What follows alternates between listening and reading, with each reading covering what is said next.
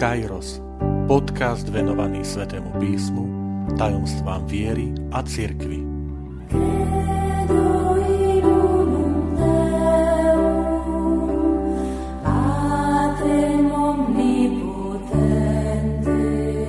Štyridsiata deviata časť Evangelista so symbolom aniela. Vitajte pri počúvaní tohto podcastu – Volám sa František Trstenský, som katolícky kňaz, farár v Kešmarku a prednášam sväté písmo na Teologickom inštitúte v Spišskom podradí. Tým evanielistom, ktorý v maliarstve, v sochárstve býva zobrazovaný s anielom alebo niekedy aj s postavou človeka, je samozrejme evangelista Matúš. Jeho sviatok sme slávili pred niekoľkými dňami 21. septembra. Prečo práve tento symbol aniela, alebo ako som spomenul, človeka? Matúšovo evanelium začína Ježišovým rodokmeňom. To znamená rodokmeňom Božieho syna, ktorý sa stal človekom a hneď potom pokračuje opisom Ježišovho narodenia, keď sa aniel vo sne zjavil Jozefovi a oznámil mu narodenie Božieho syna. Takže preto aniel, alebo kvôli rodokmeňu, že tam je Ježiš ako človek, tak býva postava človeka. A pozývam vás, keď vstúpite do nejakého chrámu, aby ste sa rozhliadli najčastejšie na kazateľniciach v našich kostoloch, alebo v klembe bývajú zobrazení štyria evangelisti aj so svojimi symbolmi. Len pripomeniem, že evangelista Marek má e, symbolickú postavu leva, e, evangelista Ján má orla, evangelista Matúš aniela alebo človeka a napokon evangelista Lukáš má býka. Ak vás zaujíma viac, tak môžete si vypočuť aj moje predchádzajúce podcasty, v ktorých približujem dve evanielia a to je Evangelium podľa Marka a Evangelium podľa Jána. Taktiež majú tento názov, že evangelista so symbolom orla a evangelista so symbolom e, leva. Poďme sa pozrieť, milí priatelia, na Evangelium podľa Matúša. V prvých storočiach kresťanstva sa toto evanelium e, tešilo veľkej obľube medzi veriacimi. E, najčastejšie to bolo z toho dôvodu, že to evanelium obsahuje také podstatné prvky e, kresťanstva. Nájdeme tam pánovú modlitbu, nájdeme tam odvolanie na starý zákon, časté odvolávky na starý zákon. Evangelista Matúš chce ukázať, že Ježiš je naplnením e, týchto prislúbení. Nájdeme tam v 5. až 7. kapitole nádhernú Ježišovu reč na vrchu e, s blahoslavenstvami, ale aj v 13. kapitole 7 za sebou idúcich podobenstiev. To všetko boli dôvody, pre ktoré toto evanelium slúžilo ako príprava pre katechumenov. Vy viete, že slovíčko katechumen je označenie pre toho, kto sa chystá na prijatie krstu a už bol aj zaradený medzi tých, ktorí e, teda už bezprostredne e, sa pripravujú na prijatie tých sviatostí, ako je krst, birovanie a Eucharistia. Ehm, samozrejme, evangelista Matúš podáva aj um, slova premenenia pána Ježiša, slova, ktoré sa potom používajú pri krste. Na konci o Evanília je tá výzva, chodte, krstite všetky národy, hlásajte Evanílium a krstite v mene Otca i Syna i Ducha Svetého. To sú všetko dôvody, pre ktoré, ako som spomenul, toto Evanílium bolo obľúbené a pre nás všetkých je to znova taká výzva, motivácia, že prehlbiť sa v tej našej viere, v tom poznaní, že znova si to evanílium tak prejsť. Tradícia e, pripisuje autorstvo Matúšovi, e, evanilistovi teda jednému z dvanástich apoštolov. takto nachádzame vo svedectve biskupa Papiáša, ktorý bol biskupom v Hierapolise v súčasnom Turecku, ktorý v druhom storočí po Kristovi uvádza Matúš, ktorý v hebrejskom dialekte zozbieral výroky, vysvetlil ich, ako bol schopný. A pod týmto označením myslíme e, zmienku o Matúšovi v 9. kapitole e, v 9. verši tohto evanielia, kde sa hovorí, že keď odtiaľ Ježiš odišiel, videl na mýtnici sedie človeka meno Matúša a povedal mu, poď za mnou. On vstal a išiel za ním. Ehm, to také, také privilégium Matúšovo evanielia je, že ehm, vzniklo v židokresťanskom prostredí. To znamená, evangelista, keď ho čítame, to evanilium jasne kladie dôraz na, na to židovsko-kresťanské prostredie. Ako som spomenul, často sa odvoláva na starý zákon, e, buď ho cituje priamo, alebo e, naráža na niektoré texty starého zákona. Evangelista dôverne pozná židovské zvyky a nepotrebuje ich vysvetľovať, pretože predpokladov svojich čitateľov a poslucháčov, že sú, mu, sú im tieto zvyky známe. Napríklad, že čitatelia vedia, Eh, že čo sú to filaktéria, že sú to modlitevné remienky a strapce na šatách, vedia, čo znamená výraz obielené hroby, že poznajú činnosť kňazov v sobotu, vedia, že sa odvádzajú desiatky do chrámu. Um, takže to všetko predpokladá, že eh, adresátmi tohto evanielia boli kresťania, ktorí pochádzali zo židovstva, boli teda židokresťania a Matúš im predstavuje osobu Ježiša ako Mesiáša, v ktorom sa naplňa starý zákon a pozýva ich na novo čítať ten starý zákon a vidieť v tom starom zákone už prípravu, tie línie, tie črty, odvolávky, ktoré sa potom naplnia v Ježišovi Kristovi. Je to aj pre nás úloha, aby sme aj my takto dobre poznali starý zákon že aj pre nás zaznieva pozvanie tohto evangelistu čítať starozákonné udalosti, osoby a proroctvá vo svetle viery v Ježiša Krista. Dlhujem vám ešte e, také vysvetlenie, že kedy toto evanelium vzniklo a kde bolo napísané, tak doba vzniku sa kladie okolo roku 80-85 po Kristovi, prvého storočia, a pre svoju blízkosť so židovským svetom sa za miesto napísania považuje buď vtedajšia Palestína, napríklad Cezarea Prímorská, alebo niektorá blízka krajina, najčastejšie sa predpokladá, že to bola Sýria a konkrétne jej hlavné mesto vtedajšie, e, Antiochia, kde žili e, také silné židokresťanské komunity. Ehm, čo môže byť e, pri čítaní takým vodítkom?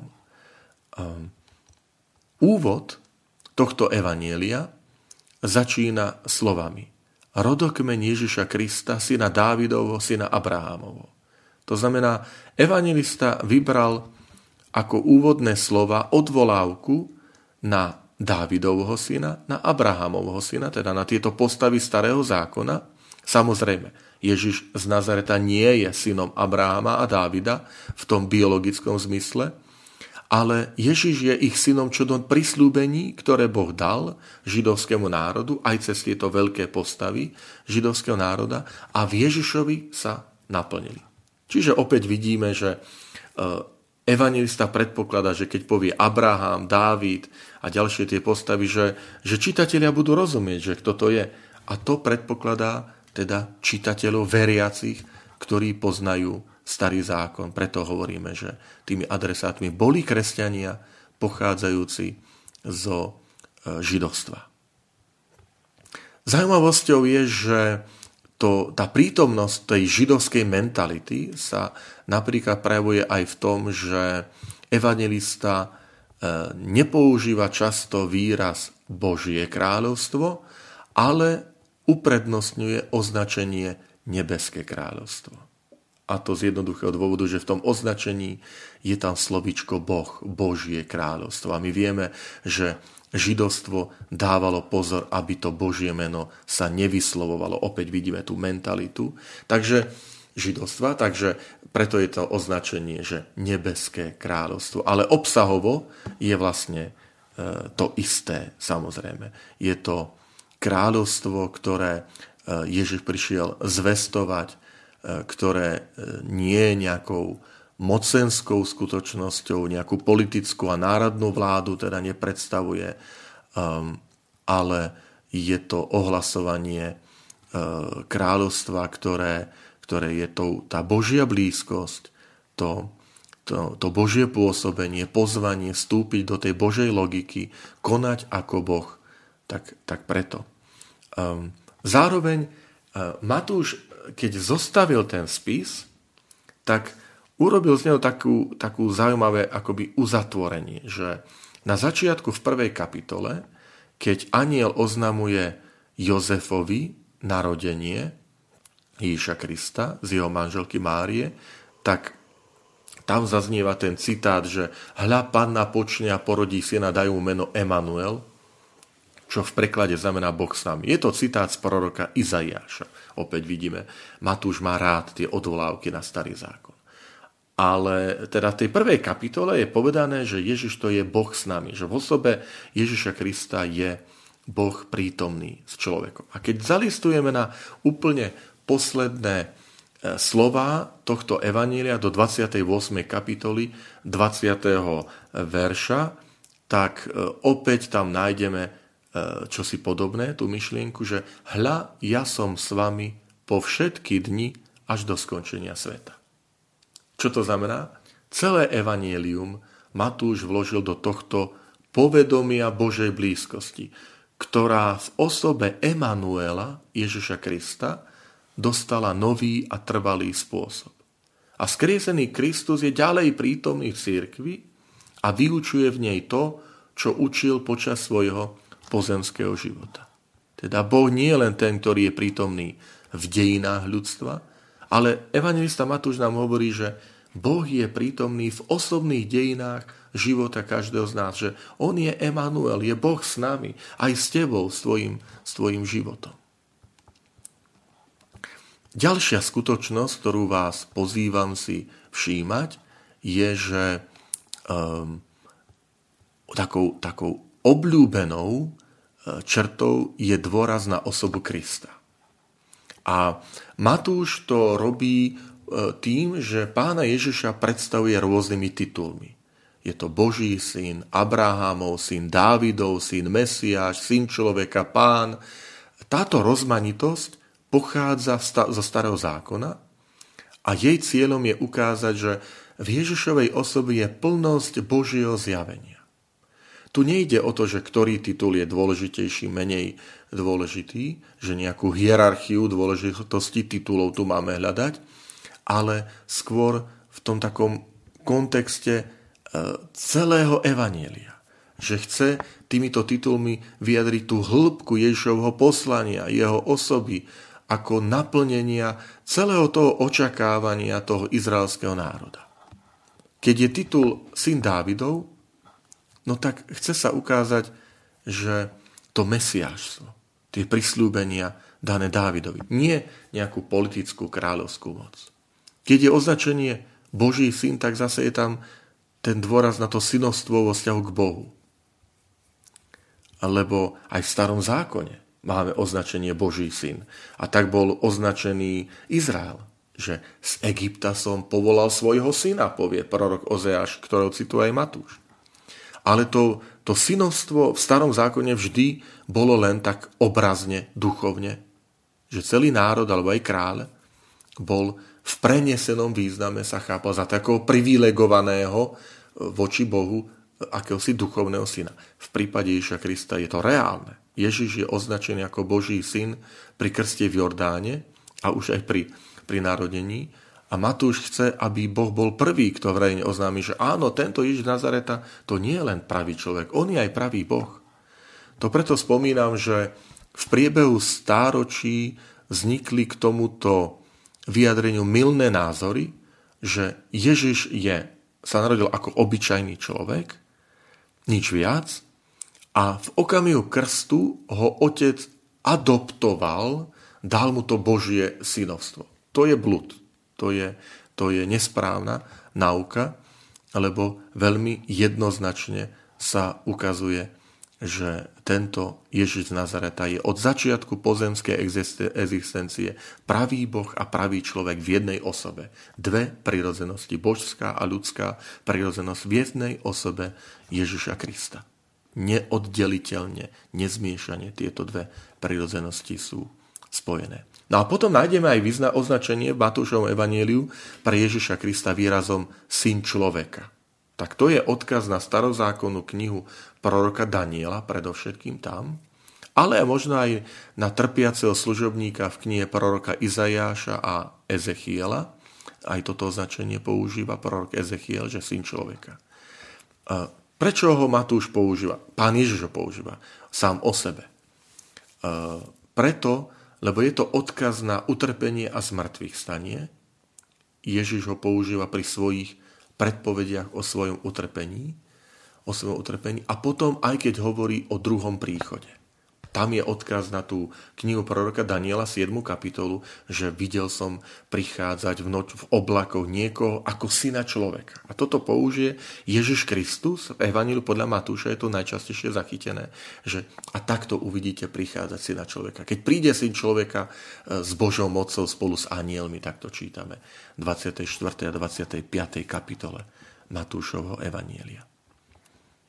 Samozrejme, e, v Matúšovom evanieliu je aj istá polemika so židovstvom. A um, toto bola niekedy výčitkou uh, zo strany uh, iných, nie kresťanov, že v Matúšovom evanieliu nájdeme tzv. protižidovské postoje. Chcem sa tejto témy dotknúť, lebo je potrebné takéto obvinenie vyvrátiť a dať ho na pravú mieru, teda ako to je. Totiž medzi Matúšovým evaníliom a židovským svetom je skutočne veľmi úzky súvis. A bez znalosti starého zákona je Matúšovo evanílium nezrozumiteľné. A keď čítame toto evanílium, tak jasne tam zaznieva rešpekt voči Mojžišomu zákonu. Napokon pán Ježiš povie, že neprišiel zrušiť zákon alebo prorokov a jeho činnosť je chápaná ako naplnenie starozákonných textov. Takže nemôžno povedať, že je protižidovský. Ale na druhej strane áno, je pravda, že, že to evanilium vzniká v čase, keď už bol zničený Jeruzalemský chrám.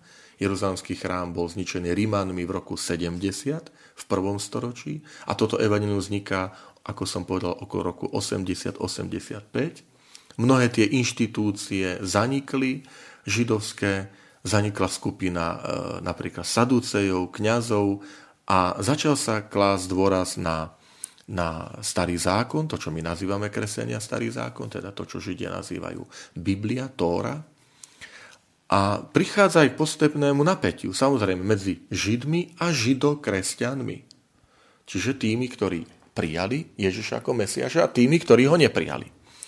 A to sa ukazuje aj v Evaniele, to je pochopiteľné. Napríklad, že nájdeme vyjadrenie v Matúšovi 4.23. Ježiš chodil po celej Galilei a učil v ich synagógach. To slovičko v ich, nie v jeho, nie vo svojich, ale to už odráža aj tie napätia nie tak len Ježiša Krista, ale aj, ale aj tú situáciu komunity, židokresťanskej, ktorej to evanilium je adresované. Že dve skupiny žili bok po boku. Kresťania pochádzajúci zo židovstva, ktorí boli presvedčení, že patria k pravému Izraelu a Židia, ktorí neprijali Ježiša a kresťania ich považovali za neverných svojmu povolaniu a ich predstavených za pokrytcov. A áno, medzi týmito dvoma skupinami e, dochádzalo k napätiu ohľadom interpretácie e, Ježiša Krista, jeho poslania, ale vôbec nejde o protižidovský charakter.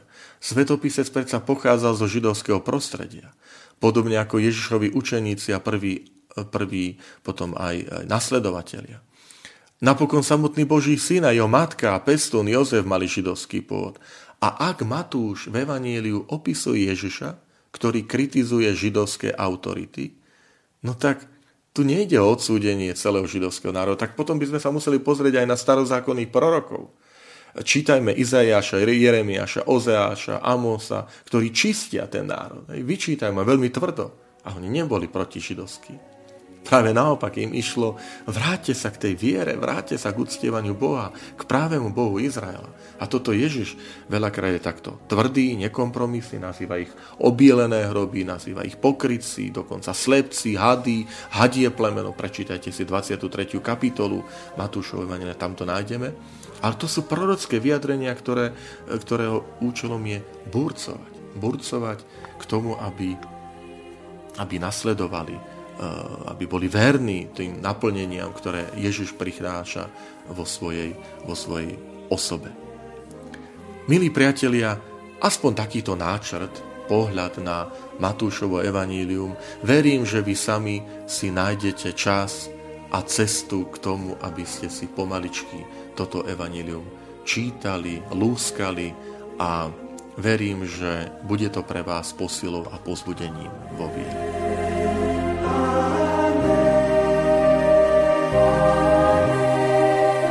Ďakujem, že ste počúvali tento podcast. Teším sa na ďalšie stretnutie s vami. Sledujte naše aktivity na web stránke farnosti Kežmarok www.fara.kezmarok.sk alebo na Facebooku farnosti Kežmarok.